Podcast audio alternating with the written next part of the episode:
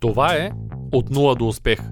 Твоят подкаст за бизнес и развитие. С мен Цветан Радушев. Здравейте отново от мен Цветан Радушев, приятели. На гости отново ми е Мирослав Михайлов. Миро, здравей! Здрасти, Цецо. Чуваме ли се? Мисля, че да. Чудесно. Разкажи нещо за себе си, за тези, които не те познават. Казвам се Мирослав Михайлов, в момента съм на 28 години, занимавам се с онлайн търговия, мисля, че вече 6 години станаха от 2015 като първите две години се занимавах с дропшипинг от eBay и в последствие реших да започна да занимавам с онлайн търговия през собствен сайт. Всъщност ние се запознахме с теб на един от нашите семинари. Да, във Варна. И после ти стана шуменец и ние решихме, че щом ти си от малкото хора в Шумен, които владеят онлайн бизнеса и продажбите в собствен магазин, нямам възможност да запиша добро обучение за маркетинг, а ти го разбираш и решихме да запишем едно обучение за маркетинг, като тези, които все още не знаят, Миро взе съвсем скоро направи една книга електронна и могат в първият линк под това видео, в описанието на това видео, да си вземат книжката на Миро съвсем безплатно, за да прегледат нещата, които той е написал като добри тренди неща по-съвременни, по-модерни, какво ще кажеш за книжката? Тя е съвсем кратка, но дава доста информация за тези, които не са се занимавали с онлайн бизнес до момента. Да. Ами първо искам да кажа, че това са нещата представени през моя поглед. А, всичко е на база практика и кое, как аз съм правил. И съм описал всички модели, които мисля, че се представят по-добре. За начинаещи и за по-напреднали. Защото има много голяма разлика дали някой, който има опит, ще стартира с едно или друго. Чудесно. Аз съм разписал едни въпроси, които желая да дискутираме днес с теб. Някои от въпросите може би не си ги виждал. Тук що дадах един таблет, за да можеш да, да погледнеш за какво става дума. Първият въпрос е, тъй като твоят основен бизнес модел беше от AliExpress към собствен онлайн магазин, т.е. ти продаваш с Facebook, системата е същата, методологията е същата. Как избираш правилния продукт, който да продаваш в своите сайтове? Тъй като много хора се започват именно с това. Започват да подбират продукта, избират нещо, което няма търсене и каквато и реклама да пуснат, оттам нататък са обречени на, на фалит. Първо искам да кажа, че модела по който работя в момента не е класическия дропшипинг, тъй като аз ще поговоря за него, обаче в момента съм на малко по-друг етап. So, имам продукти в склад и работя с агенти. Това вече е според мен следващо и последващо ниво от търговията, като за начинаещи бих препоръчал дропшипинг модела. Тук в България се превърна в а, схема, т.е. хората си мислят, че това е някаква схема, някакъв модел, който е за да прецака хората, клиентите си. Самия модел не е точно така, не е схема. А, на практика аз не се занимавам, не се ангажирам да купя стоката предварително. Мисъл, има други хора, които я изпращат. Тяхната идея е да намират а, продукта и да го изпращат. Аз, а, моята роля е да намеря трафик, да вкарам в магазина или готовата платформа. Нали, то това е разликата между Marketplace, например, eBay или собствен магазин. Тоест, твоите стоки стоят на склад специално за теб и този склад изпраща стоката до клиента. Аз в момента най-печелившия ми модел не е този с а, стока в склад в САЩ. Там бих казал съвсем искрено пред твоята аудитория, че специално първия ми опит бях на загуба. И в момента най-добре се представя работа, работа с агенти, тъй като те се свързват с производители, намират продукт за мен, който аз търся по определени критерии, надграждат го, слагат моето лого, слагат допълнителни брошурки, там каквото им кажа, нали, това е като услуга и го изпращат с най-бързия шипинг метод на дребно, не е на едро. Добре, сега да уточним за хората, които не са разбрали. Да кажем, че ти решаваш да продаваш ето тези писалки за Samsung. И казваш на агента, искам такава писалка, която да е съвместима с този и този мобилен телефон. Той ти намира продукта и ти казва, можеш да заредиш от мен, когато решиш да ти изпращам такива писалки на 3 долара писалката с 5 долара шипинг до щатите, да речем. Ти ги пускаш в сайта, правиш сифонията, пускаш си рекламата и тая писалка започва да стига до твоите клиенти. Така ли се случват нещата? Поправи малко греша, тъй като аз не използвам агенти. Ами когато започнеш да работиш с агент в началото, те няма да искат да зареждат предварително стоката. Ти им задаваш а, примерно на дневна база, да рече имаш 50 продажби, изпращаш им таблица с а, количество, с а, артикулен номер, за да се ориентират и адреса на клиента. Те го взимат и може би на следващия или последващия ден, долу до два дни, ги изпращат, като постоянно ме информират коя е най-бързата шипинг компания и според това къде ги изпращам, дали в Англия, дали в а, Штатите, използват различни компании. Не всеки път, а, примерно Yan Express или някоя друга като 4PX, ами според ситуацията на момента избират с кой ще пика. Тоест, те движат логистиката, те движат и комуникацията с производителя. Твоята работа, крайната цел твоята е само да правиш продажби и тези да са на положителен рой. Да, за тях е много важно да имат дългосрочни отношения с а, търговец. Добре, ами какво става сега? Аз съм заредил... Говоря с агент, съвсем нов съм. Говоря за първ път с агент, иска ли ми фирма? По принцип не. Добре. И какво му казвам на този човек? Аз не съм продавал до сега тая писалка, избрал съм си я по някакъв начин. Той е точно тая писалка да я продавам. Какво казвам на агента? Здрасти, ето тая писалка от някакъв друг сайт. Имаш ли такива? Ами аз, както процедирам, казвам, че продавам този продукт. Много успешно дали може да ми намери същия или подобен на този. И той, за- и той ми предлага различни, т.е. до няколко дни ми предлага различни варианти. С по-низко качество на съответно по-ниска цена, с по-добро качество на по-висока цена, като аз винаги избирам а, възможно най-доброто качество, защото в повечето случаи не е толкова голямо. Пък аз слагам много големи наценки Тоест не излиза кой знае колко по-скъпо. много на- зависи от продукта, ама в случая Добре. за тази писалка колко да се оскъпи. Добре. А има нещо друго, което да ни пропусна. Агента също те информира кога наближават празници, някакви ситуации, в които няма да могат да работят. И това е хубаво да се знае предварително. Добре.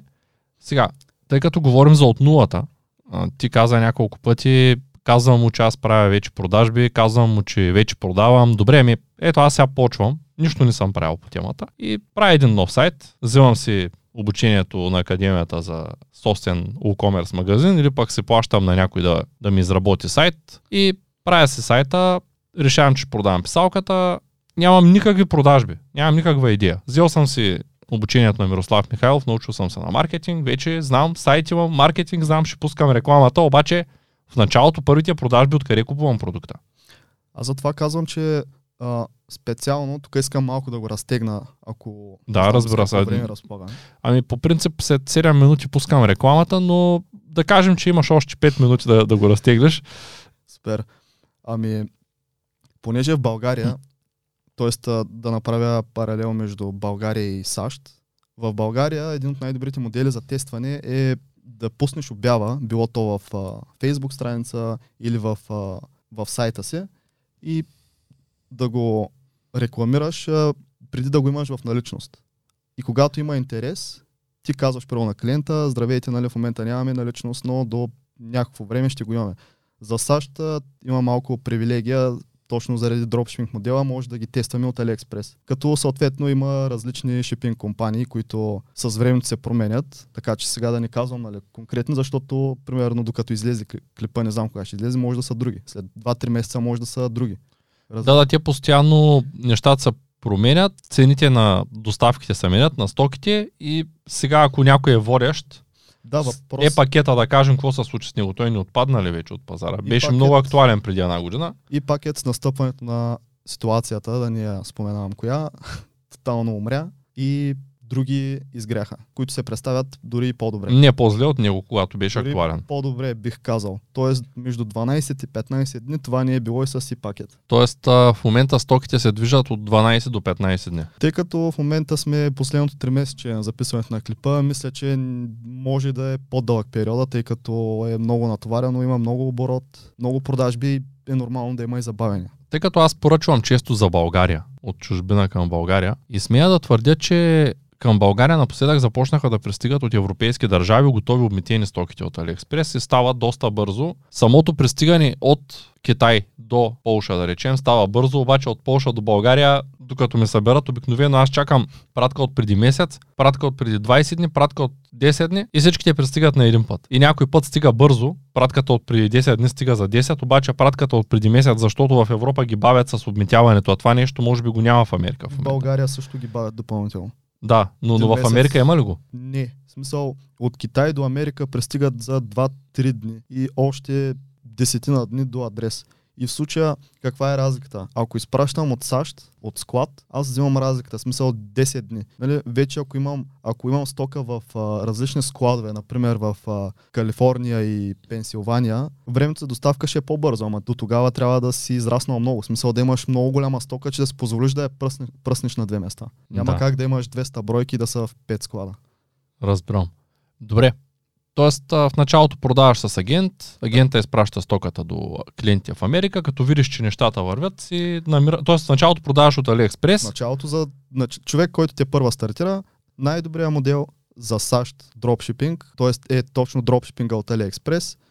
А, търсиш си, а, хората да си търсят ниша продукти и когато имат а, вече работещ модел, т.е. работещ а, продукт, който се продава добре, най-добрият вариант е първият етап от скалирането да бъде с агент. Да. Като, под, а, пър, а, като този етап е може би 15-20 поръчки на ден. Добре.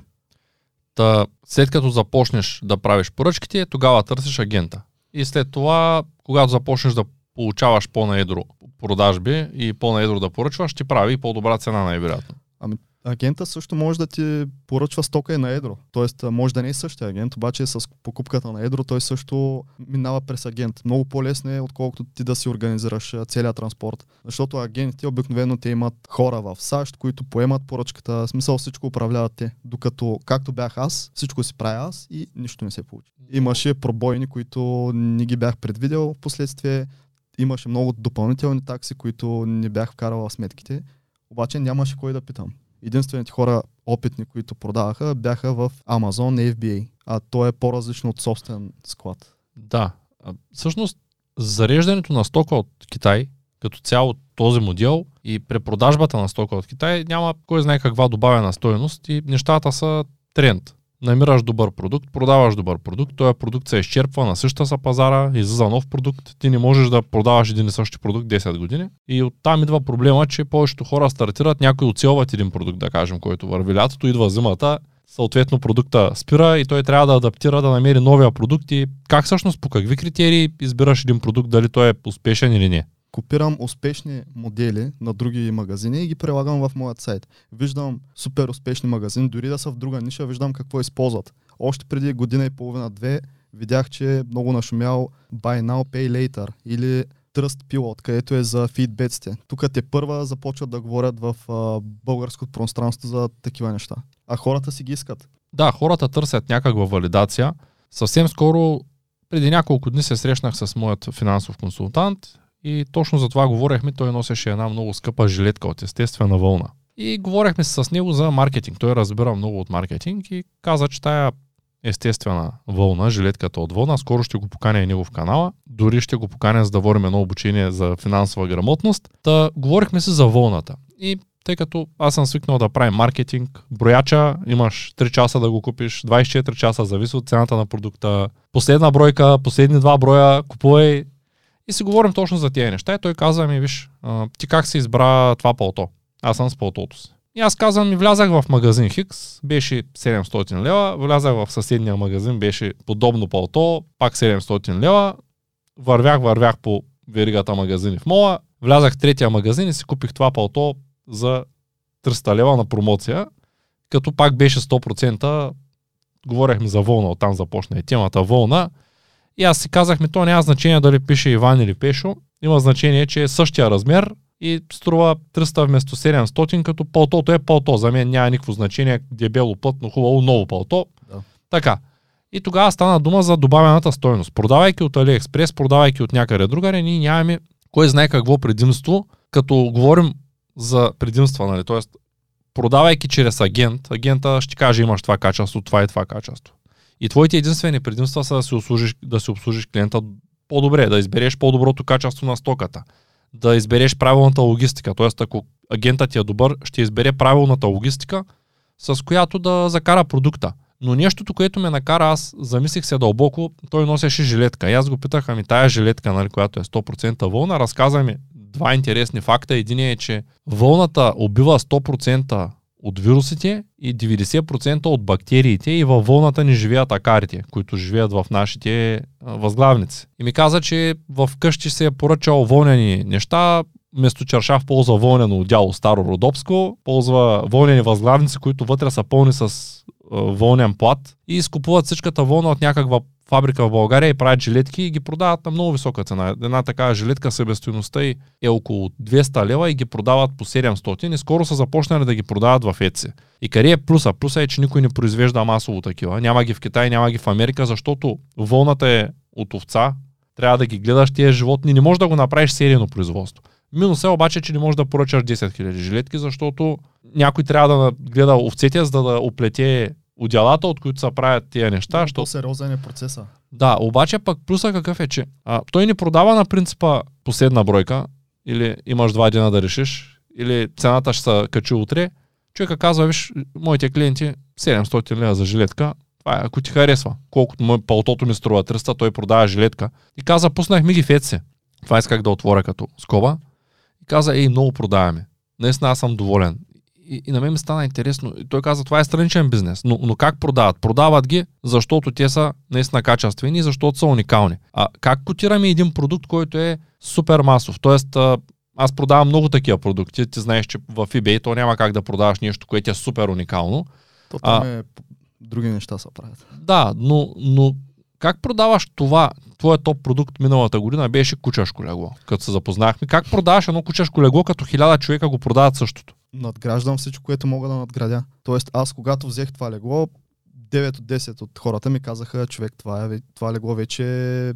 Overused. Прекалено много хора го да, продават. Да, oversaturated. Смисъл, много е пренаситен, всички го знаят. Еми, знаят го, ама втора година вече се представя по-добре от всичко друго. Въпреки, че с тебе направихме това с жилетките, които също много добре се представят. Добре, ами на какво се дължи успеха на едните, които пускат реклама и на другите, които не пускат реклама според те правилно или потребителската им пътека ли е грешна, продукта ли е грешен. Тоест, като тръгне един човек сега да се занимава с този бизнес, в моето обучение, в твоето има информация за как се избира подробно продукт, но какво ще го насочи този човек? Ако той не е гледал никакъв курс, в момента гледа канала, иска да научи нещо повече. Той, очевидно, никой не гледа канала, просто е така, защото няма работа. Това е бизнес канал, не е за развлечение. Та, какво би посъветвал един сега стартиращ, какво ще му трябва за да намери продукта, колко пари ще му трябва да тръгне, колко пари ще му трябва да създаде сайта за първата реклама, т.е. колко пари да се приготви един човек, който никога не е виждал този бизнес, ако иска да го направи, но да го направи сериозно, а не просто да... Защото повечето хора си мислят, е така, тръгвам с ни 50 долара и те стават някакви чудеса после. Ами, тук, честно казвам, няма точна формула, за съжаление при всеки е различно. При някой може да тръгне да се представя добре в самото начало, при някой може изобщо да не тръгне. И аз а, затова точно със всеки един човек, който говоря, му казвам, човек, това не е бизнес модел, който ще те направи милионер, както го представят други наши колеги. В смисъл, има потенциала. Много зависи сайта, също много зависи продукта, как е представен, рекламата, как е представена, дали има кликове, дали има гледаемост, дали се ангажират, дали има социална валидация. И тук не е просто тръст пилот в сайта, който, нали, както казах, трябва да изглежда добре, добре структуриран по най-новите изисквания, които се променят постоянно с времето. В смисъл, нещата, които работят, не са Прямо няма как нещо преди една, две, три години да работи добре сега. Да, тези нещата са много динамични във всеки един и бизнес. Аз какво направих? В началото тръгнах малко не е много окей. Okay. Първите понеже тествах няколко продукта, взех от Instagram едно видео, което друг а, мой колега, който, представяше, който продаваше тогава добре това легло, взех му видеята от а, хората, които са го тагвали. Сглобих ги в едно видео и го тествах няколко дена. Плагиатор. Ами... Открада на човека труда.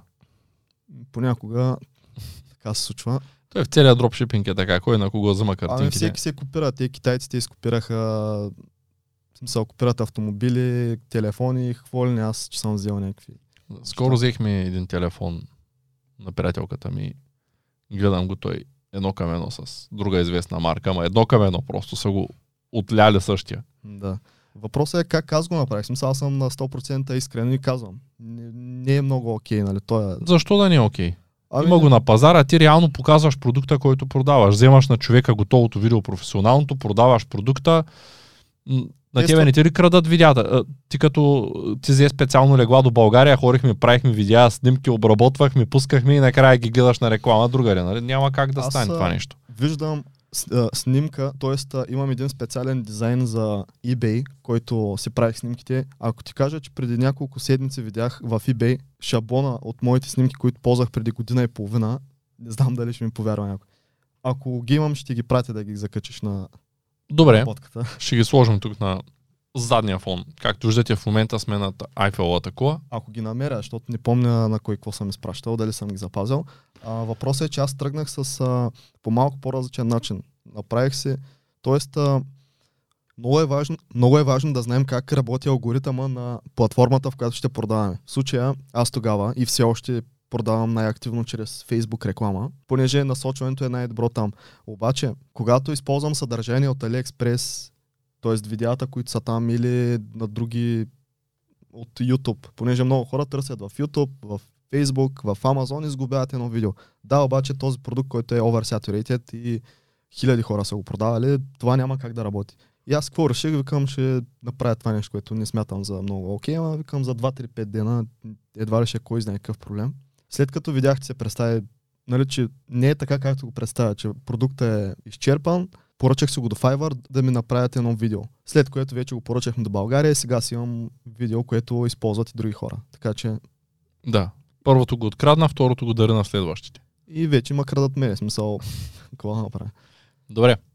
По същия начин с жилетката. Смисъл, нея я открих изцяло по интуиция. Смисъл, не използвах софтуер, просто експириенса, който имах, т.е. опита, който имах а, докато живеех в Англия, знаех, че там карат супер много коляла и изискват от велосипедистите да имат жилетка. Такъв продукт, който, прода, който продаваме в момента, не бях виждал никъде. Нито по магазините, нито дори в онлайн магазините. Да, аз лично се радвам за успеха на този продукт. Искам да кажа, че когато стартирахме продажбите на тази жилетка, бях леко скептичен, тъй като е високо иновативна. Ще доиздарем малко тайната. Жилетката свети според това какво натиска велосипедиста. Натиска бутон за наляво или надясно и съответно жилетката индикира, че той ще завива. Бях леко скептичен, че няма да има търсене, но продукта се представя много добре. Въпросът е, че тя не е толкова нова, колкото си мислехме, понеже след това, а, понеже комуникираме с други така доста опитни търговци от България и те ми казаха, че са е тествали и при тях не се представя добре.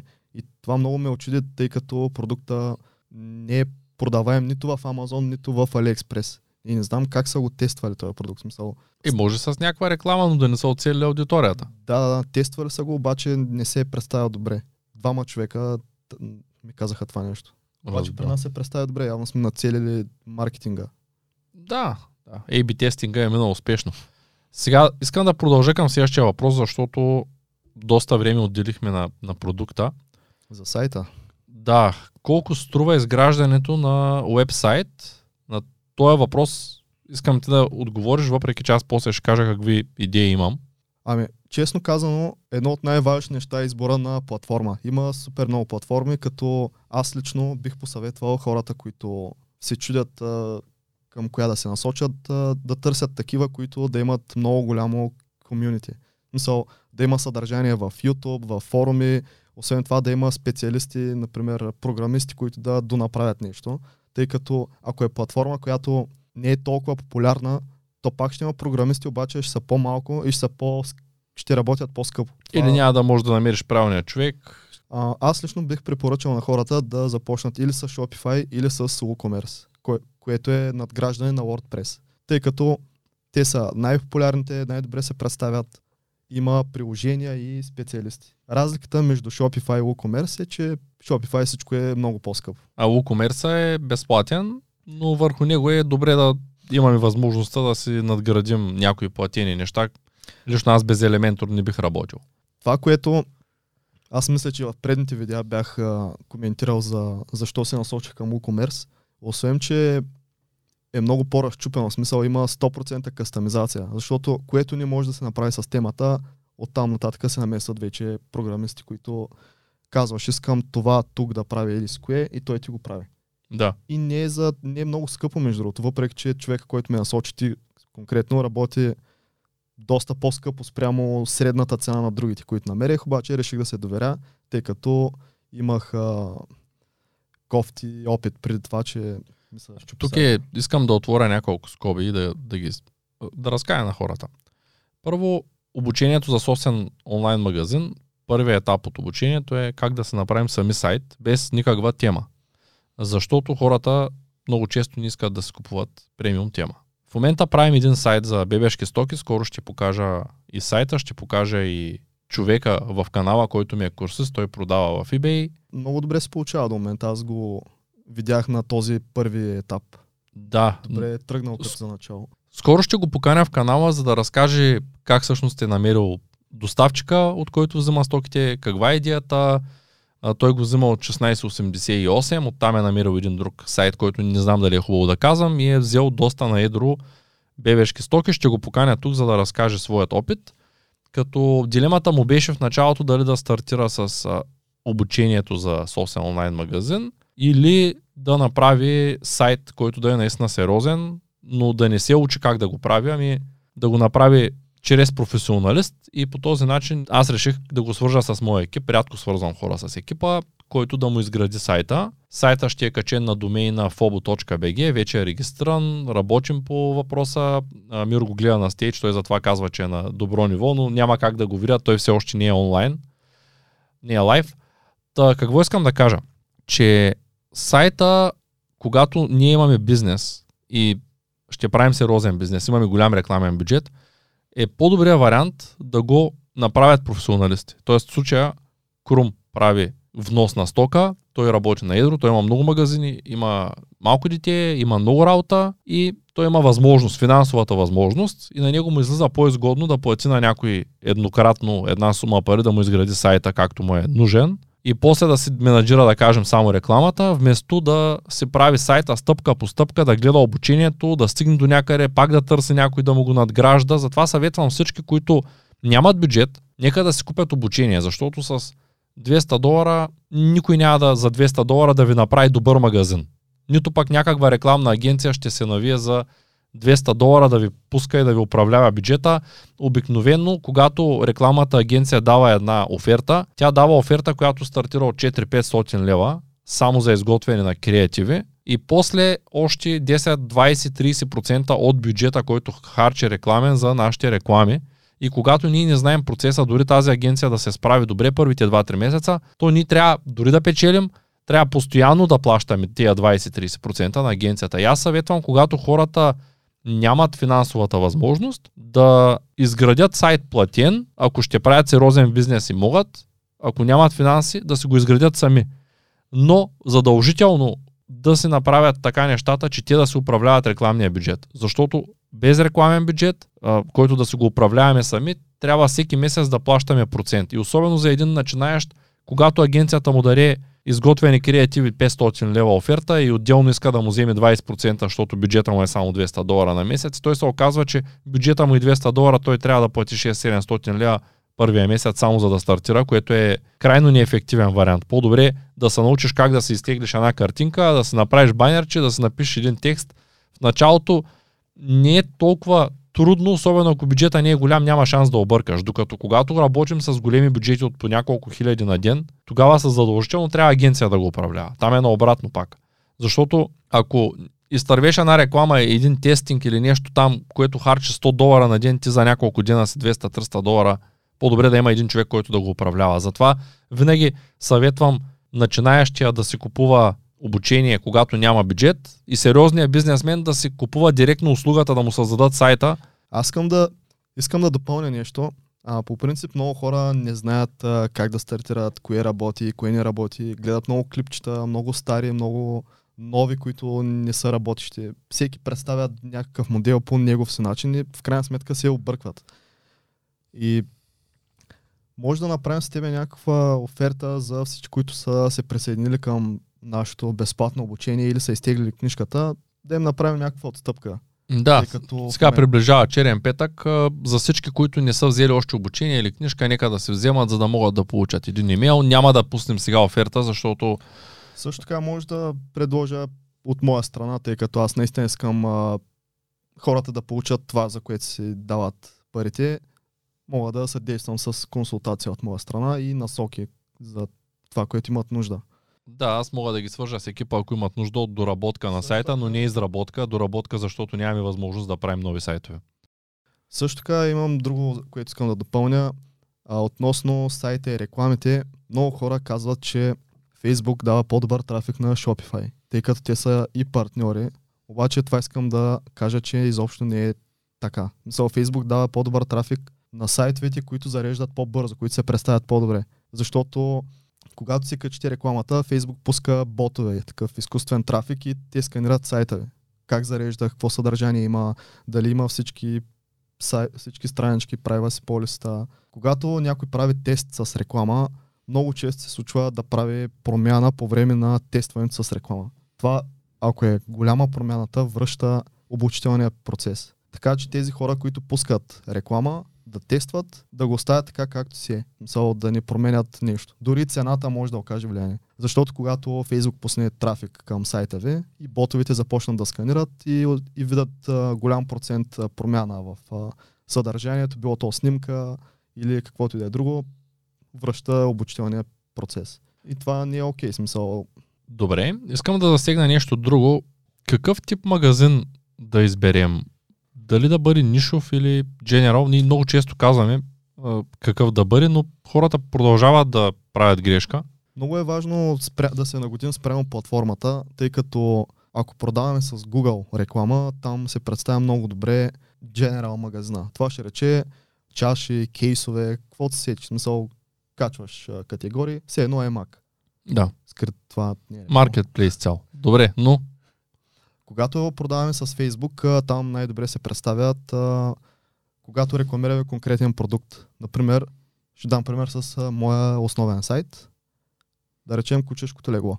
Аз пред, преди кучешкото легло тествах други продукти, които не че не се продаваха, обаче не беше това, което исках и общо взето бях или на нулата, или на лека загуба, лека печалба, в крайна сметка се движех на нулата. И когато продавам само кучешки продукти, Facebook събира информация за клиентите. Мисъл, който човек кликне спрямо интереса, това нещо се отразява. И аз мога да го използвам за други продукти. Дори в момента да не се представя добре, Facebook знае, че това е моята аудитория. Другия вариант е примерно с а, каталог Sales, обаче това не работи много добре във Facebook. От а, личен опит го казвам. Поне при мен, при моите тестови, около хора, т.е. за хората, които са около мене, така че аз бих посъветвал тези, които ще продават а, с Facebook реклама и те първо ще си изграждат сайт, да се насочат към нишови магазини. И тук искам да, понеже по-рано мисля, че също исках да се включа в, когато говореше за изграждането на сайтове, аз препоръчвам WooCommerce, защото когато си купиш хостинг, поне този, който аз използвам, SiteGround, ти предоставя неограничен брой домейни поне този план, който е средния. Най-малкият има за един сайт, обаче средния, който е 100 лева на месец, на година. 100 лева на година, това не е чак толкова голяма сума. Това са 3 месеца такса за Shopify, ако трябва да ги сравняваме. И когато имаме неограничен брой домейни, които може да вкараме и си купуваме различни плагини за WooCommerce, ние може да ги използваме за всеки един сайт. Това е най-голямото богатство на WooCommerce, което аз а, оценявам. И затова съм се спрял към WooCommerce. WooCommerce е доста по-гъвкав ако искаш да направиш нещо къстъм с Shopify, става малко по-трудно. И когато платиш за нещо, си го използваш на всички магазини. В случая наскоро преместихме аерочекаута, който използвах, го ползваме на няколко магазина, въпреки че е платен за един. Това пак не е много окей, ама... Защо да не е окей? Щом позволяват да местиш лиценза, значи позволяват да местиш лиценза. WooCommerce е по-тежък и по-трудно се оптимизира от към скорост. А, докато пък Shopify на моменти се щупва целият Shopify и всичките им сайтове стават бавни. То затова а, казвам, че когато имаш нишов магазин, ти нямаш много продукти. Ти имаш а, примерно 20 продукта, от които рекламираш 2-3. Ти когато вкарваш трафик в твоя сайт, хората гледат на може би 80-90% виждат само основната ти страница. Ти можеш да се оптимизираш с... Има плагини, които компресират снимката, да зарежда по-бързо. По-малко плагини слагаш да изкачат разни... И те много неща могат да се кажат, но в общи линии... Аз казвам от моя гледна точка. Особено за начинаещите. Да, да. Много често забелязвам една и съща грешка, която не споменахме, че съвсем новите търговци искат да правят магазини с по много продукти. И това нещо ги съсипва. И когато ти си един опитен търговец, ти знаеш, че в най-добрия случай трябва да си в много тясна ниша с малко продукти в началото. Защото ако искаш да създадеш магазин с 10 000 артикула, после трябва по някакъв начин да ги поддържаш, да ги опишеш, да ги вкараш в системата. Това нещо става бавно. Трябва да наимеш хора, които да го правят. И затова съветвам всички, когато стартират, да стартират с фунии, да стартират с един продукт и т.е. продукт да го започнат с реклама във Facebook. Този продукт да не е много скъп, защото скъпите продукти не се продават във Facebook. То добре? не е нужно да е фуния. Тук също може да се объркат много хора. Фунията се представя много добре, обаче в някои случаи продукт пейджа, страницата на продукта, не е нужно да бъде на 100% фуния. Добре, имам предвид продуктова страница, която е само с конкретния продукт. Да. А не да имаме страница с категории и да пуснем рекламата към категориите, тъй като не можем да таргетираме правилно клиентите. И другото е, че когато клиента има много избор, той започва да мисли, обикновено нищо не купува или това удължава времето, в което мисли, което може да реши да провери на друго място. И най-добрият вариант, поне според мен, продавайки такива продукти, е да сме с реклама към страницата само с конкретния продукт, за да можем лесно да таргетираме трафика, лесно да го ретаргетираме, лесно да тестваме различни продукти с страници с една и съща реклама, да кажем, само че да сменим текста на рекламата и банера. По този начин по-лесно можем да намерим нашите клиенти, докато продавайки към голям сайт с много категории, с много продукти, ако изобщо успеем да изградим сайта, защото голямата част се счупват още в момента, в който слага 50 категории и още 50 подкатегории и тогава осъзнава, че работата е много зле. Имам такива, няколко так, такива клиента последните месеци, които започнаха големи general магазини, което не знам как, ако искаш да, да изкараш резултат скоро, това ще ти отнеме страшно много време за да го развиеш. Много трудно се поддържат, да. Постоянно смяна на цена, на... Ти когато имаш голям генерал магазин, имаш много категории. В случая много търговци. Точно така. И друго, което искам да добавя, докато не сме преминали надолу, по другите теми, когато рекламираме една конкретна страница, най-добрият вариант е по-малко оферти за други продукти. Защото когато, както каза, се даде повече избор, хората обикновено излизат. И също така да няма много препратки. Например, шипинг информация и сложил линка влез тук и виж нашата шипинг информация. Най-добре напишете я на продуктовата страница и който иска да чете.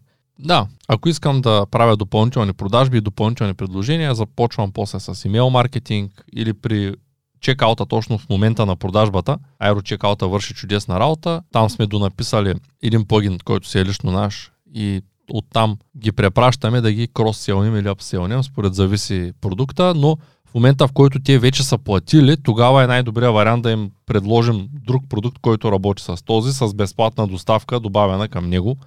И много хора го пропускат този момент. Страшно много вдигаме продажбите на един магазин, когато започнем да предлагаме продукти, които работят заедно по правилния начин и много можем да смъкнем конверсиите, когато продаваме единичен продукт или както ти каза, вътре в продукта, влезте да видите доставката на друго място, на трето място и хората се объркват. То това е една от най-основните грешки. Дават много оферти а, на една страница. И в случая а, като крос-сел може да бъде, например, купи си две бройки, купи си три с по-голяма отстъпка. В случая моето легло вървеше супер много с а, едно отдяло. И когато разчита, т.е. когато продаваме с Facebook реклама е много кофти да разчитаме само на единична продажба. Нали, трябва да се вземе имейла, Uh, все по-важно е да се прави SMS маркетинг. Само, че SMS маркетинга най-добре се представя за изоставени колички. В случая ти си отишъл на моя чекаут, оставя си номера и си излязал. И аз след 1, 2, 3, 5 часа, нали, както си го настроил, или както аз съм го настроил, пращам ти SMS, здравейте, имате количка, може да я завършите, защото не се изчерпва количеството, само сега за 20% отстъпка, примерно. Като open rate на SMS е над 90%. Какво ще кажеш на онази част от зрителите на канала, която все още не е стартирала? Каква е конкуренцията през 2021 спрямо миналите години? Спрямо миналата година, т.е. миналата година имаше много голям а, връх, а, в смисъл супер много хора продаваха много. Обаче сега, след като по моите наблюдения, след като специално биткоина достигна тези нива, много от тези хора, които искаха бързи и лесни пари, понеже основният маркетинг на хората, които предлагат някакви курсове, е, че дропшипинга е за бързи и лесни пари. И тези хора, когато се откажат от този модел, основно се насочват към криптовалутите. Отиват да търсят друг метод. Да, а в момента To the Moon, всички както знаем, биткоина го рекламират, че ще стане 1 милион. Мисля, аз там не съм запознат, но тези хора вече не правят дропшипинг, не, не пускат реклами. Като казват to и че не разбираш от криптовалути, искам да кажа нещо за хората в канала. Отварям една голяма скоба и ще споделя какво каза моят финансов консултант преди няколко дни. Да изтегля голяма част от парите, които имам в крипто и да ги инвестирам някъде другаре. И аз го послушах и съм пуснал заявка за тегляне на пари от банката, защото имам едно усещане, ще задам няколко въпроса към тези, които си мислят за криптовалута често и казват, а, дропшипинга трябва да продавам пък. Сега ще дам тук 100 долара в еди си валута и тя ще хвъркне, ще стана милионер. Искам да, да им кажа е, един единствен въпрос само да се зададат. И то е каква е стоеността на криптовалутата, в която инвестирам.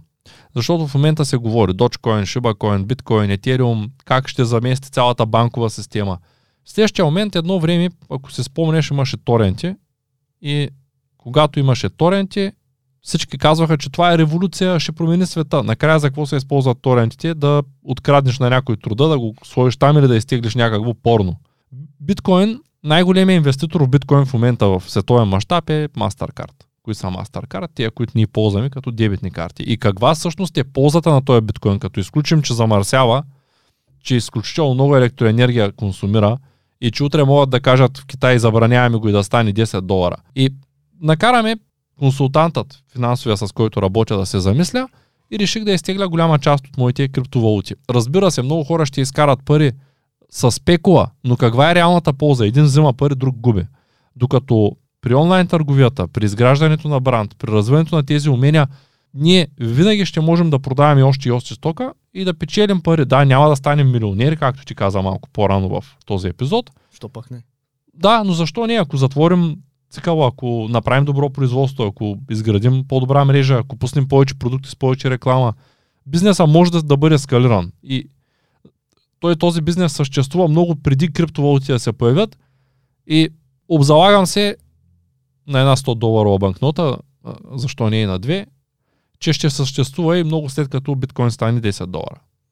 Ако стане, той може да не стане 10 долара. Може 0 да стане, има вероятност. Може и 1 милион. Аз няма да се позволя да давам каквито и да е коментари. Аз мисля, че ще стане да, да, той може да стане и 2 милиона, но после може да стане и 0. Така че ти притежаваш нещо, което не притежаваш. Така. Затварям скобата. Най-вероятно е така. Смисъл, когато имаш собствен онлайн магазин, когато продаваш, ти винаги можеш да спродаеш и сайта. Има много хора, които правят така. Развиват някакъв магазин, трупат аудитория, трупат имейли и след това го продават за много пари. Това също е модел. А относно за криптовалути, аз няма да правя каквито да е коментари, понеже не съм много наясно и... и аз съм достатъчно наясно и затова казах, че пари се правят, но стойност няма и тези пари са едните, които влизат последно, биват предсакани от тия, които са влезли първи, защото тия първите се отиват с парите на последните. Това за мен е а, от, един от многото бизнеси, от които хората могат да станат лесно милионери, но не е нещо, което ще се задържи след 10 години ще съществува на пазара, поне не във вида, в който го виждаме в момента. 99% от тях ще изчезнат и ще останат 1%, които евентуално ще бъдат полезни за нещо друго, освен за спекулации, защото всичко, с което в момента хората търгуват и стават милионери, Шибакоин, Dogecoin и, и така нататък. Аз печелих пари от шибата за щастие. Тя се качи 30 пъти. А, но това беше жива спекулация, защото самия проект, колкото и хубав да изглежда, то това е едно кученце, което... Ами не можеш да спечелиш пари от нещо, което се казва валута, с която ще плащаш на, на луната. Нали? Просто, да, това не звучи много реално. Ами ти направи така доста точен коментар. Може, смисъл, може да станат. Аз лично не познавам хора, които без знания са ги направили тия милиони. Даже не познавам милионери, обаче съм сигурен, че има много такива. Обаче дали са без Познаваш знания? милионери от криптовалута, но не знаеш. Аз познавам няколко, които и ти Аз знам, че ти познаваш. А... Да, а, да но това, това не е в никакъв случай не е Въпрос... някакъв показател. Обаче въпросът е друг. Дали, ги, дали са ги изкарали без знания?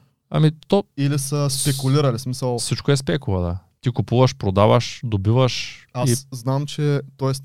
как да кажа, най-вероятно тези, които изкарат много пари, имат много предишен опит. Преди това губели са много пари и знаят какво да правят. Не, просто са влезли на правилния, в правилния момент са влезе на пазара, тъй като никой не може да каже, ето те твърдяха, че ще има голяма корекция в криптовалутите преди година, преди 6 месеца твърдяха всичко, същото преди 3 месеца пак казваха започва bear маркета, т.е. слизат надолу и сега като гледам какво се случва, може и въобще да няма корекция още 2 години. Никой нищо не знае. И аз затова съветвам всички, когато дават пари за крипто, да дадат толкова, колкото са готови да загубят. Да не дават пари, които са им последните, или да теглят кредит, за да а, инвестират в криптовалута, тъй като тази инвестиция може да ги доведе до сериозни загуби. Ами, така е, да. Нека да минем напред, тъй като имаме доста въпроси за онлайн търговия. Добре. Нека да те попитам какво ще ми споделиш за работата с Фейсбук? Какво искаш да кажеш на тези нови хора, които... И, и не само на новите, а на тези, които работят. Как се промениха нещата там? Искам да започна от създаването на бизнес акаунта, понеже е много важно да се създаде правилно. Всичко да се настрои както трябва.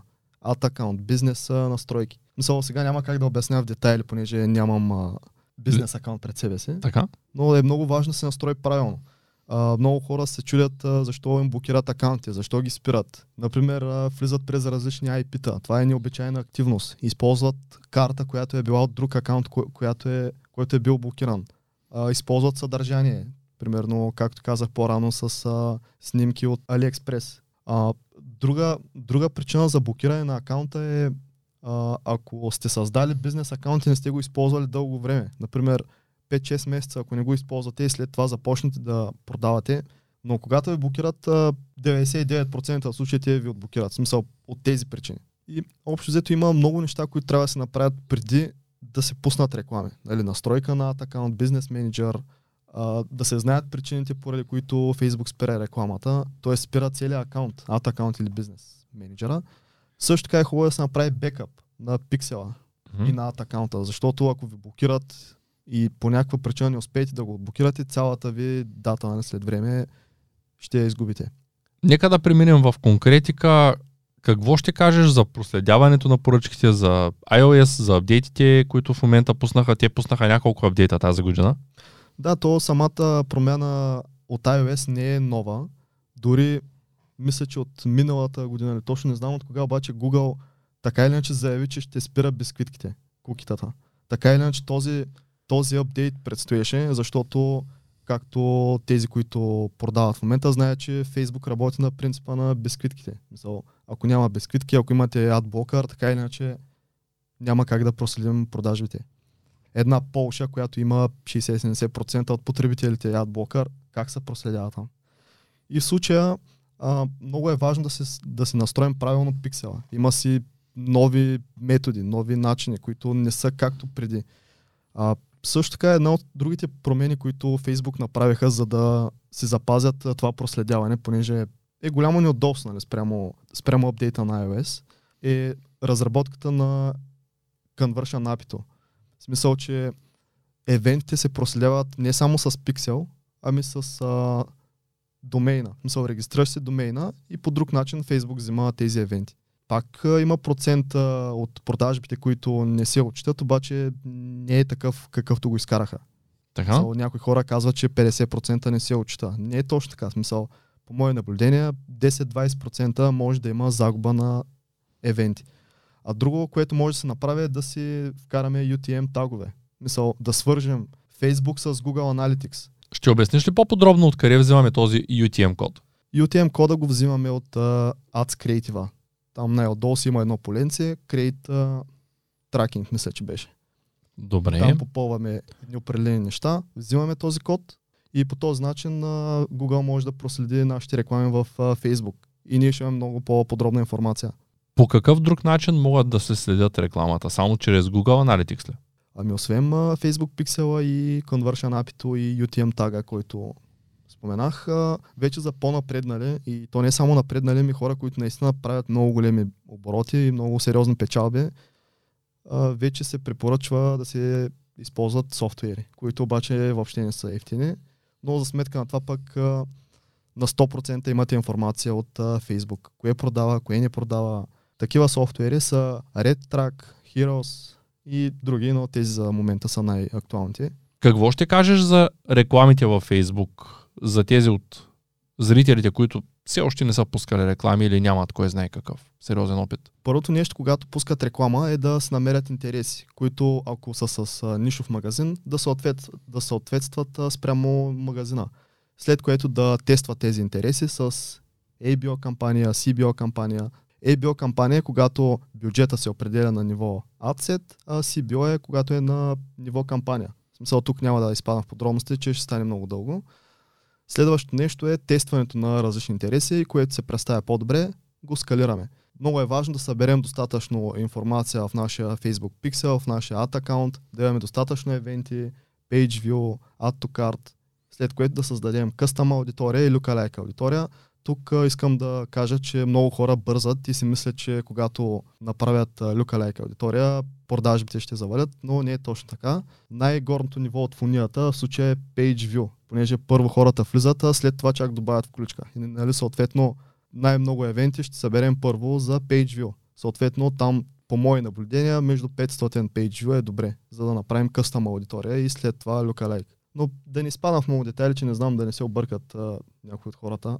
Добре, какво друго препоръчваш за тази, за тази реклама? Освен скалирането и интересите, които спомена, с какво си правиш креативите, с, с какво да ги правят начинаещите, ти най-вероятно ги правиш с Photoshop и Illustrator, но за да се представя една реклама добре, а, сама по себе си нали, избора на интереси, пускане няма да доведе продажби. Нали. Много е важен сайта, но много е важна и рекламата. В случая, ако е видео, а, трябва да е много добре направено. Ако е снимка, също трябва да е добре направена.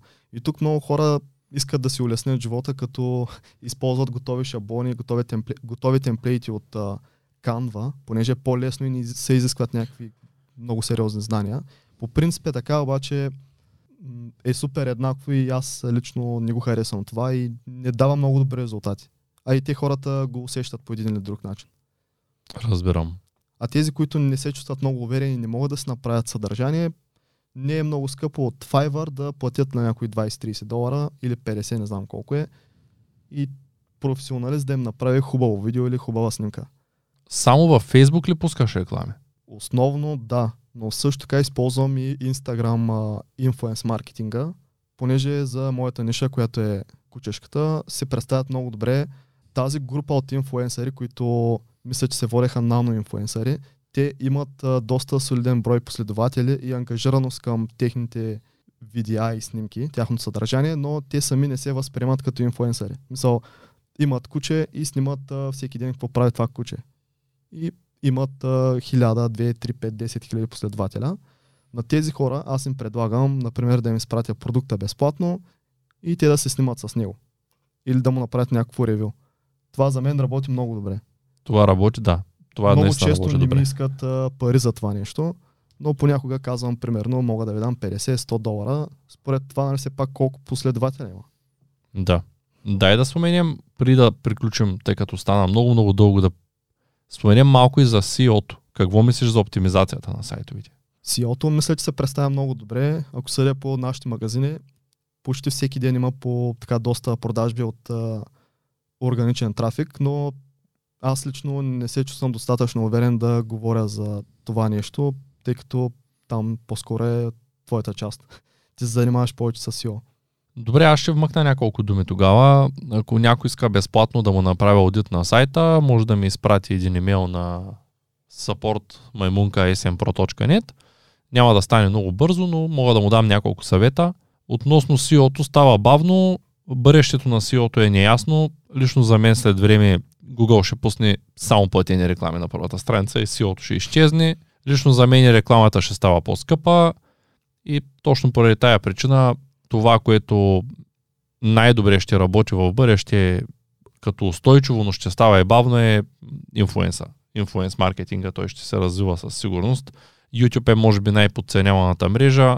Instagram също е доста, доста сериозен потенциал има в нея. TikTok не знам какво ще стане с нея, честно казано, тъй като на мен ми изглежда като много често говоря за стойност, на мен ми изглежда като най- мрежата с най-ниска стойност. Единственото, което хората правят там е да влязат за да се усмихват и слайдват клипче след клипче след клипче само и само за да се усмихнат, което е някакси... Окей, има стойност, развлекателно е, но бъдещето е като на Dogecoin, не е ясно. То така беше с Instagram преди години, сега Instagram е топ а, платформата за инфлуенс маркетинг като цяло. Така че мисля, че TikTok има много сериозен потенциал, но все още е на много ниско ниво. От гледна точка на маркетинг говоря. Искаш ли да допълниш нещо преди да приключим разговора? Ами, ние въпреки, че говорихме по подточки, така, понеже няма нищо разписано като точен скрипт, а, ако има някой, който иска да разбере нещо повече, не е обсъдено, да го напише в коментарите. Когато се чуем следващия път, ще го обсъждаме по-подробно. Супер, благодаря за което. Т.е. ти ще прочетеш всички коментари. Лично ще отговоря и може да ги коментираме в следващото видео, така че Ако вие не сте гледали предното видео с Миро, можете да го видите ето от тук горе, можете да се абонирате за канала ето от тук долу и можете да ударите един палец нагоре за нас, а защо не и надолу. Но най-важното, най-важното, има ли как ако тебе сте харесали мене, не два палеца? не, няма да стане, но а, може да гледате видеото с Миро и да подкрепите академията, която ще е в втория линк под описанието, за да гледате и допълнителни материали, които сме записали. Благодаря ти за гостуването. Благодаря за поканата.